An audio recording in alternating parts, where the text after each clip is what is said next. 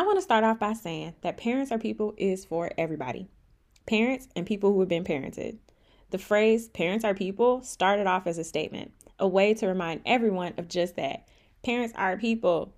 The act of having and caring for a child does not necessarily mean that we become downloaded with all the skills, information, humility, and patience, or any of the other things needed to actually raise this young human.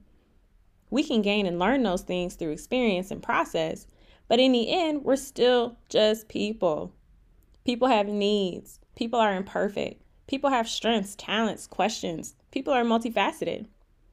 Remembering this may help you bring understanding to your own upbringing.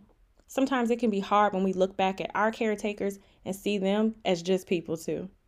People with their own history, their own fears and goals.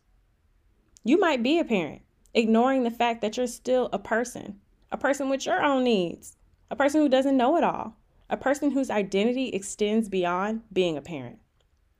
So, I invite you to join me as I share stories and thoughtful discussions with different people that are thoughtful, intelligent, heartwarming, educational, and genuine. Hope you enjoy.